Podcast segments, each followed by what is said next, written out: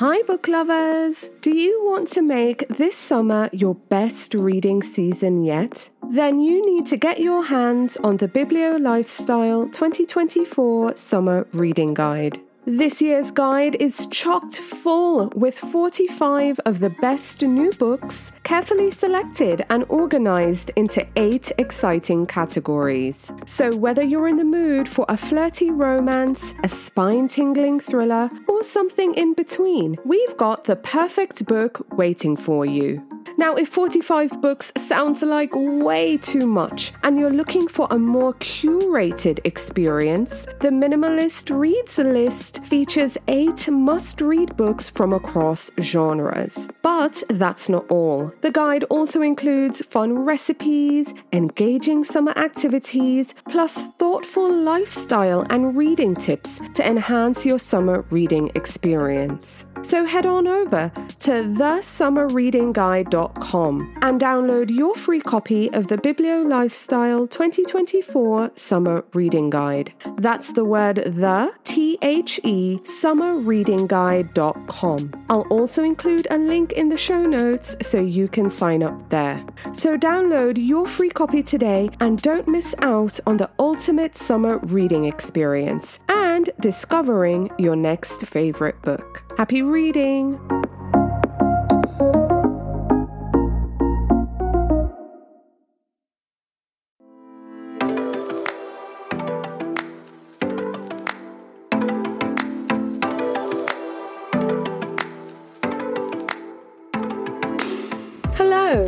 I'm Victoria from BiblioLifestyle, and you're listening to the Reader's Couch podcast, the show that will help you bridge the gap between living a full and busy life to one where you're reading, learning new things, and having fun.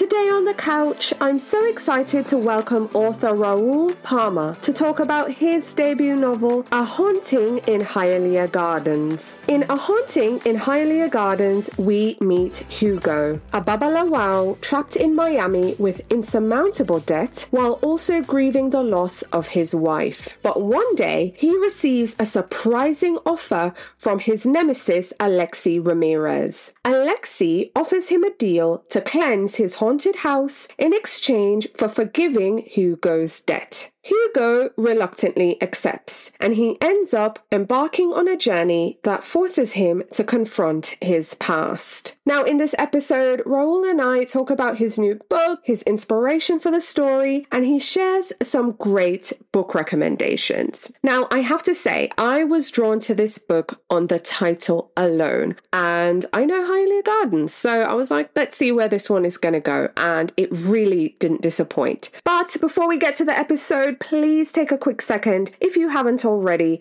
to leave the podcast a five star rating and review. Believe me, it really helps the show. It's a great way to show your support and it's free. So hit those five stars. I'll be forever grateful. So thanks in advance. And now on to the episode with author Raul Palma. Readers. Welcome again to the Reader's Couch. I'm your host, Victoria Wood, and here on the couch with me to talk about his debut novel, A Haunting in Hialeah Gardens, is author Raul Palma.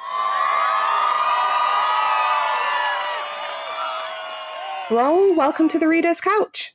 Hey, thank you. Thank, thank you for having me. Yay, I'm super excited about your book. Can't wait to get into it. But I want to know how you're feeling, first of all. Um, it's your debut novel. I'm excited about it, but I want to know how you're feeling. Uh, how are you feeling? How excited are you about this one? Oh, I'm feeling great. It, it was actually um, it was such a long build up to the release day, right? And I was just so uh, so happy finally October third to go to Buffalo Street Books here in Ithaca and, and celebrate that moment. Uh, and since then, uh, just seeing the book in readers' hands, seeing uh, folks reading it, uh, you know, thoughtfully thinking about it, uh, it's been just a absolute dream. Oh, I can't even imagine. So, I was drawn to the title first of all, Hialeah Gardens. My listeners know I'm in the state of Florida, but I want them to hear it straight from you before I start to break it down. Tell us about A Haunting in Hialeah Gardens and what can readers expect when they pick up your book? What's your elevator pitch?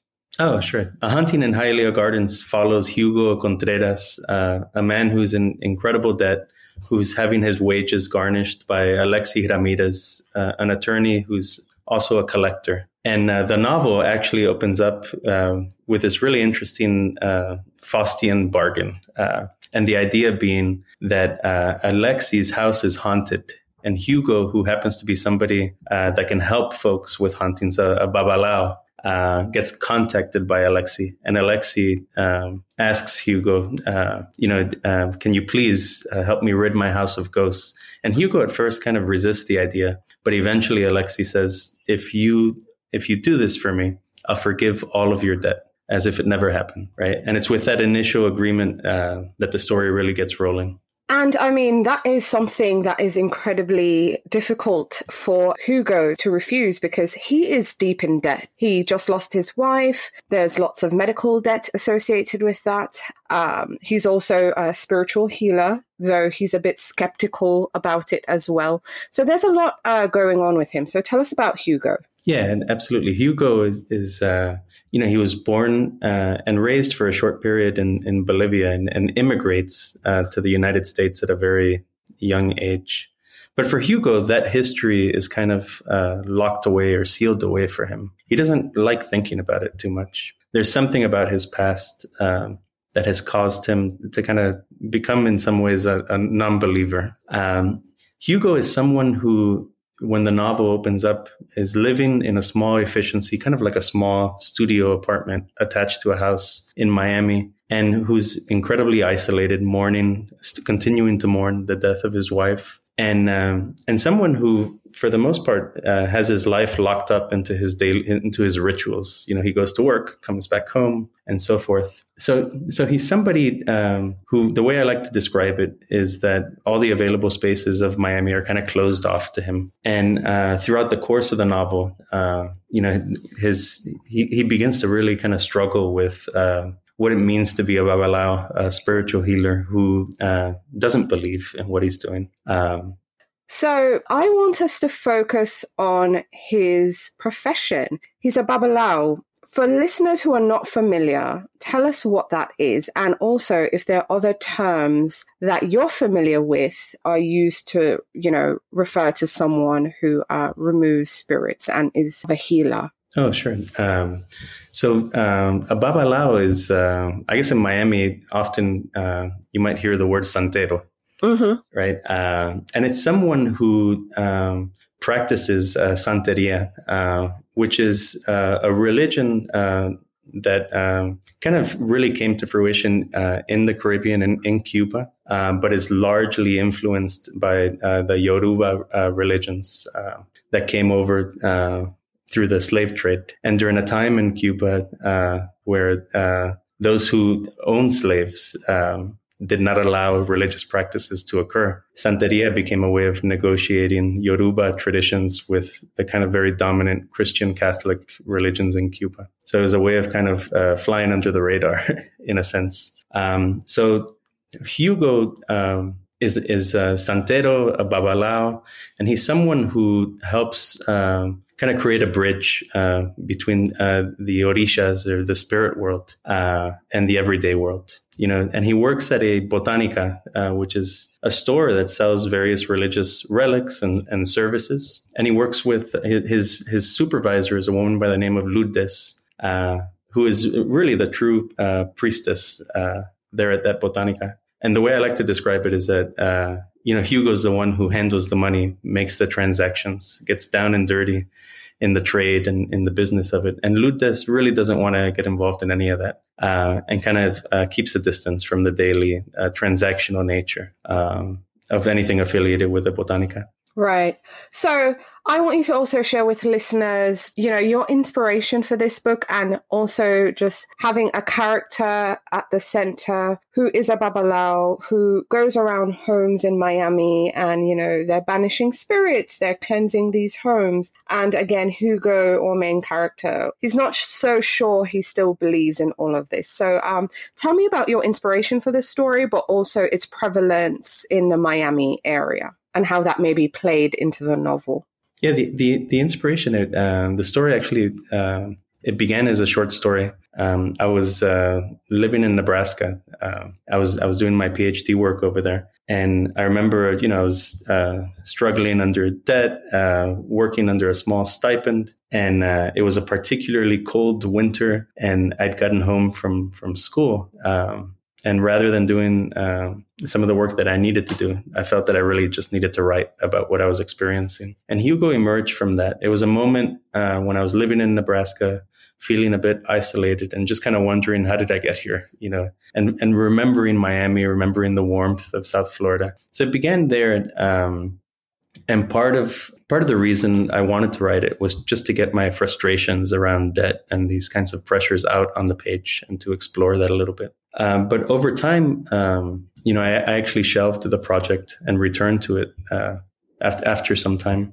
because um, I felt that in my initial go-to with a novel, um, I was maybe being a bit too negative, or uh, or maybe really applying too much pressure on Hugo, and I wanted to reassess that and reevaluate it. Um, so the second time I returned to it, I actually returned to it with the intention of turning it into a novel. And when I did that, I had a few other projects in mind. You know, I knew I wanted to explore that and to explore what that means for Hugo, but I also wanted to explore what it means on a broader scale. Um, you know, in what ways, as an example, are the systems that we kind of take for granted in the United States indebted to certain violent histories, right? Um, in what ways might a novel be able to excavate that? So that w- that was on my mind. Um, and then, in addition to that, as somebody who grew up in South Florida, uh, you know, uh, in, somebody educated in Miami-Dade public schools and who grew up in a, a Cuban exile community, right?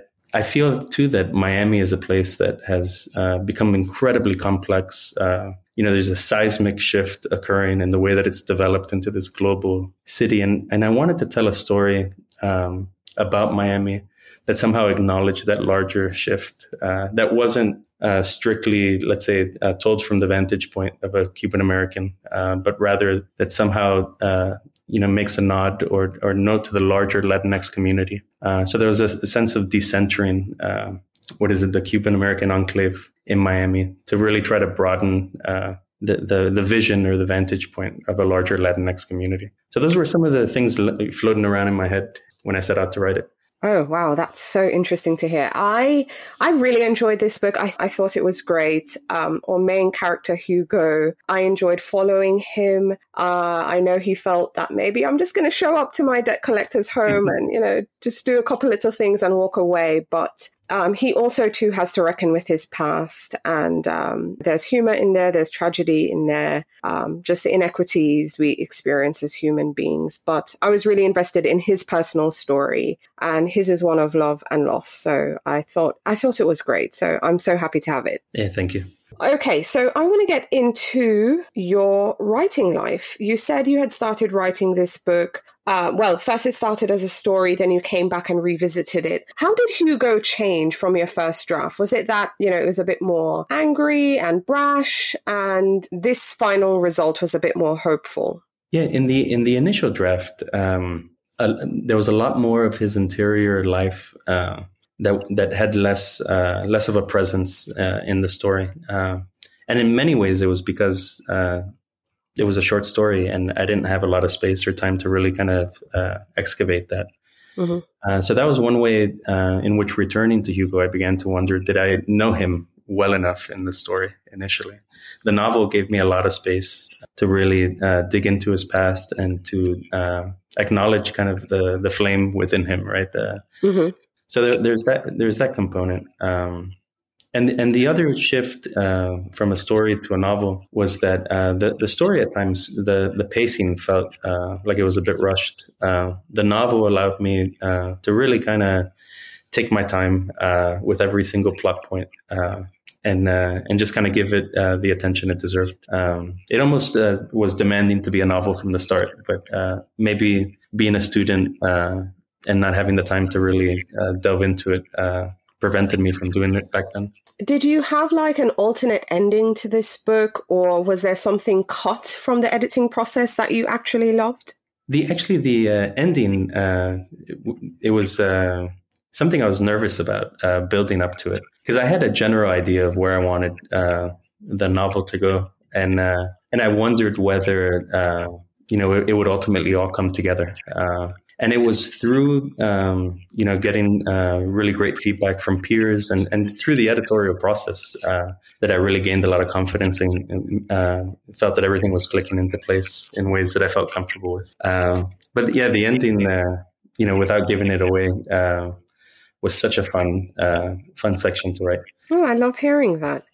So prior to this novel, you had a story collection. Now, I have to admit, I, I, I didn't read this one, uh, but tell us about In This World of Ultraviolet Light. What can readers expect if they want more from you? It's it's a it's a short story collection, about eight stories, um, and uh, Miami is the the kind of uh, sometimes explicit and sometimes implied subject of each of the, each of those stories. And what the story collection does is it looks at tensions uh, between Cubans and Cuban Americans, uh, or Cuban Americans at various stages uh, in in their histories in Miami, or uh, the larger Latinx community uh, and and tensions between the Cuban American community. And what what it attempts to do is kind of uh, um, draw those out, right, and apply pressure on them with the intention of of really kind of getting down to the bottom of you know what it means for Miami to have grown into a global city in the way that it, it has.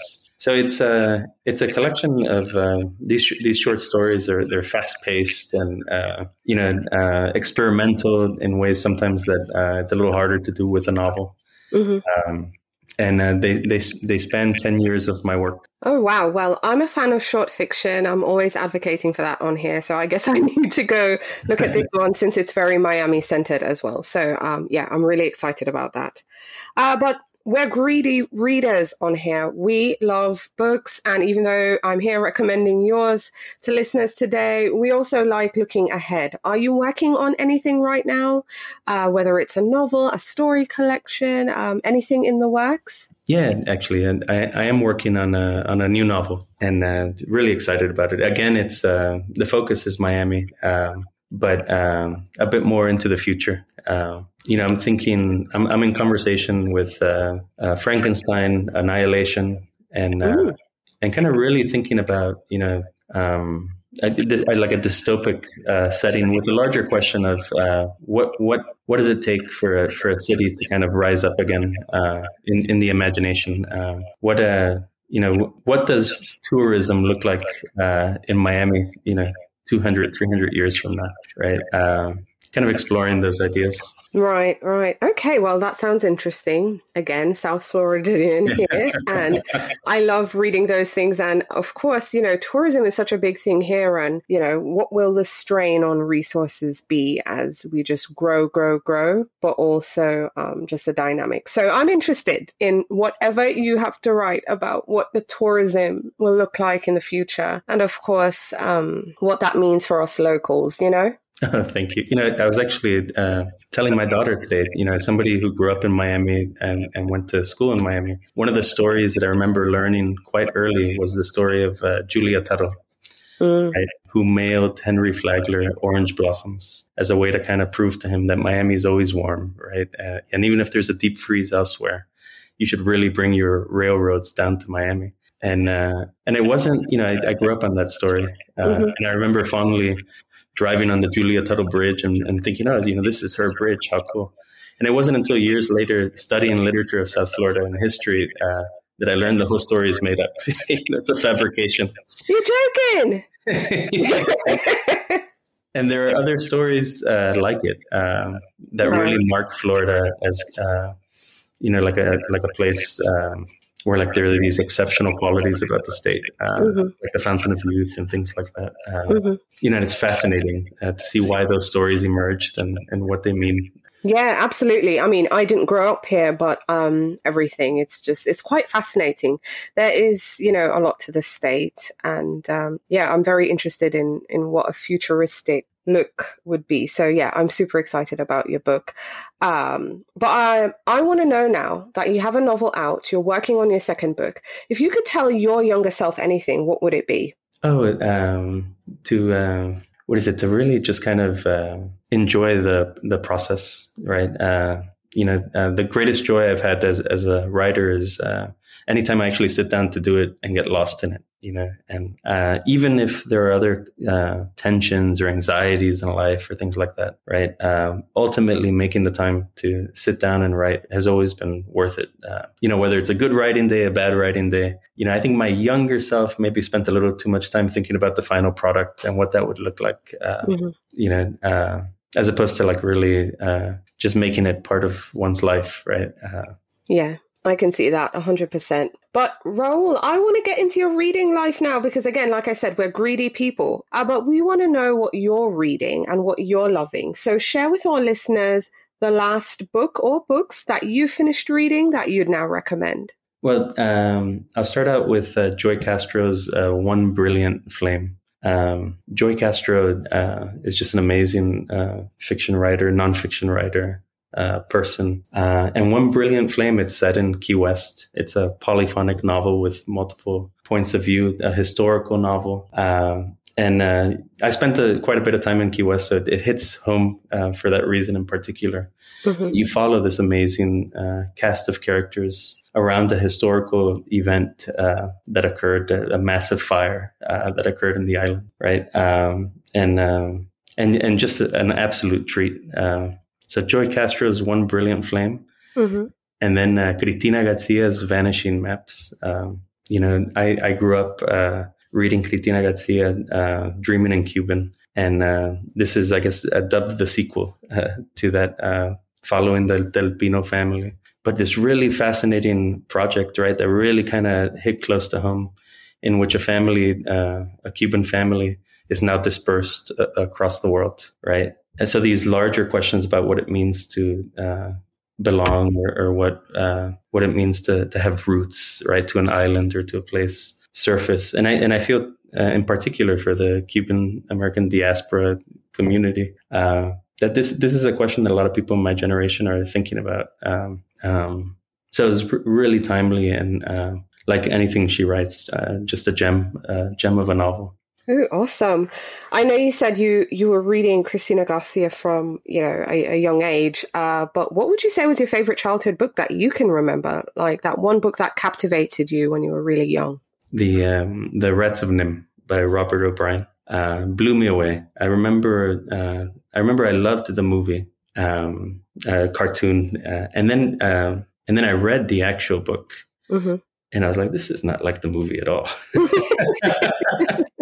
right? I mean, it was it was my first example of like, oh, the book is like so so amazingly better than the movie.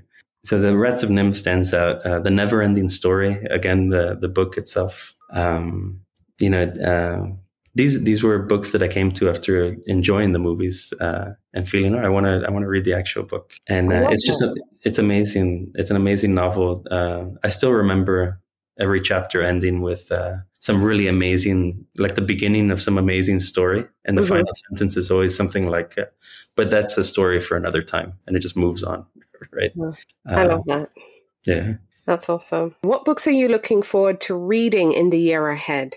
Well, I'm I, on my list, and I guess on my TBR, uh, and soon up is uh, Claire Jimenez's uh, "What Happened to Ruthie Ramirez." Mm-hmm right? Uh, really excited about that one. Um, also excited uh, to read Gabino Iglesias' uh, "The Devil Takes You Home." Mm-hmm. Um, you know, the, I'm carving my way out to make some time uh, to really lean into it. He, uh, and another book, uh, book of poetry, a debut collection by Jamaica Baldwin. it's called Bone Language. Um, you know, Jamaica's an amazing poet, and really looking forward to to this collection to see all these works together and and to go through the experience of moving through them. Absolutely. And I just want to say, I absolutely loved what happened to Ruthie Ramirez. Such a great book. I also had a chat with her. So it's somewhere on the podcast feed. I'll link it in the show notes because I can't remember it right now. um, yeah, but she just amazing, amazing, amazing work. But also on the show, we love indie bookstores. So share with our listeners your favorite local or maybe an indie on your travels, uh, but just share some indie bookstore love. You know, uh, in Miami, it was uh, always Books and Books and uh, Coral Gables.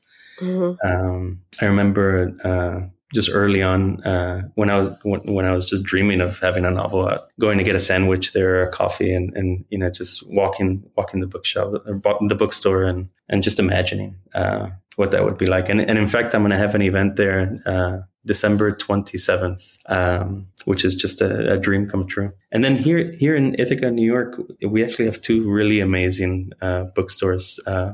Uh, Buffalo Street Books, uh, independent bookstore, uh, where I, I, had my uh, launch party. Um, amazing space, cooperative owned bookstore and then Odyssey Bookstore uh, nearby, uh, which is a little smaller and a little more intimate. Uh, but they're both just fantastic spaces. Amazing. So, getting back to your book, A Haunting in Hialeah Gardens, and just kind of wrapping things up and tying it together. I know you've done your job, you've written a book, you've given it to us, but how do you want readers to feel after reading A Haunting in Hialeah Gardens? What are you hoping they might think or feel after they've turned the last page? That's a fantastic question. The, uh, I mean, what I what I really hope, um, especially since the novel really contends with uh, with debt uh, and uh, what we owe to one another, but of course, what we also owe to the the kind of systems that dominate our life, these financial systems, right? Um,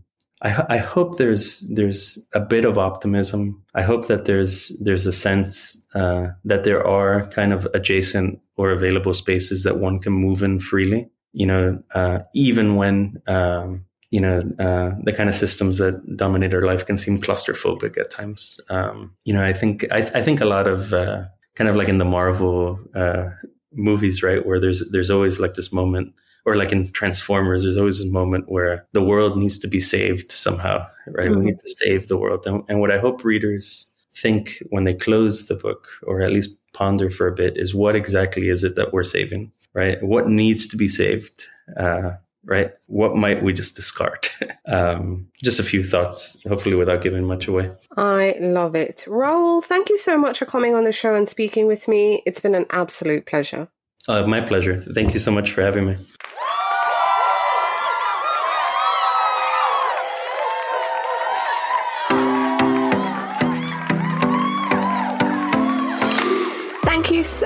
Much for listening to the Reader's Couch podcast. Please subscribe to the show, share it with a friend, and take a few seconds to leave a rating and review.